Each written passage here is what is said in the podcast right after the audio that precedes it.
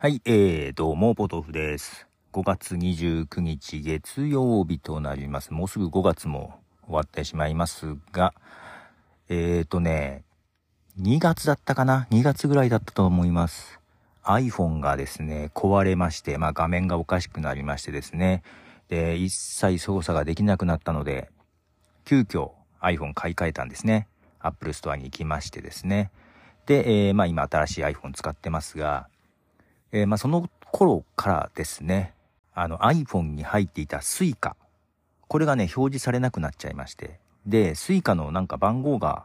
えー必要と書いてあるんですけども、番号わかんなくて、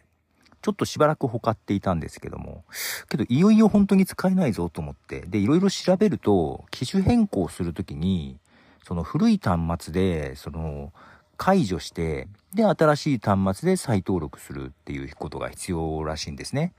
で、機種変したとき、確かそんなに番号を入れるとかなくって簡単だったなと思ったんだけど、これどうしようと、えーいろいろ調べて、ね、ググったりしてましたが、なかなか解決しなくて、えー結局今日ですね、アップルのサポートに頼りました。で、前にも一回利用したことあるんですけども、一回じゃないか、二、三回あるか。えーチャットのサポートね。うん。今回もそのチャットを使わせてもらったんですけども、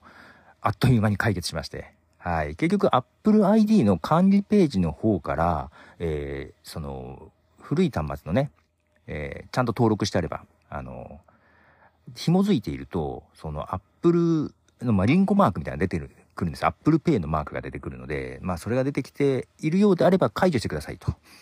いうことを言われてですね、やったら解除できまして、もうあっさり、もうチャットで繋がったらもう5分もかからずに解除できましてですね、あの、無事に新しいやつに番号を入れずに登録できました。以前に使ったことのある、えーカードっていう形で出てきてですね、いやーよかった。なので皆さんもですね、あの、スイカが移行できなくなったら、はい、慌てずに、Apple ID の管理画面からですね、えーデバイスっていうところから、あの、解除できますので、はい。そんなニーズあるかわかりませんが。で、今日はですね、あのまあ、一曲だけ曲流します。リチャード・アシュクロフトで Why Not Nothing。はい、えー、リチャード・アシュクロフト Why Not Nothing という曲でした。はい。リチャード・アシュクロフトは元バーブのボーカリストということで、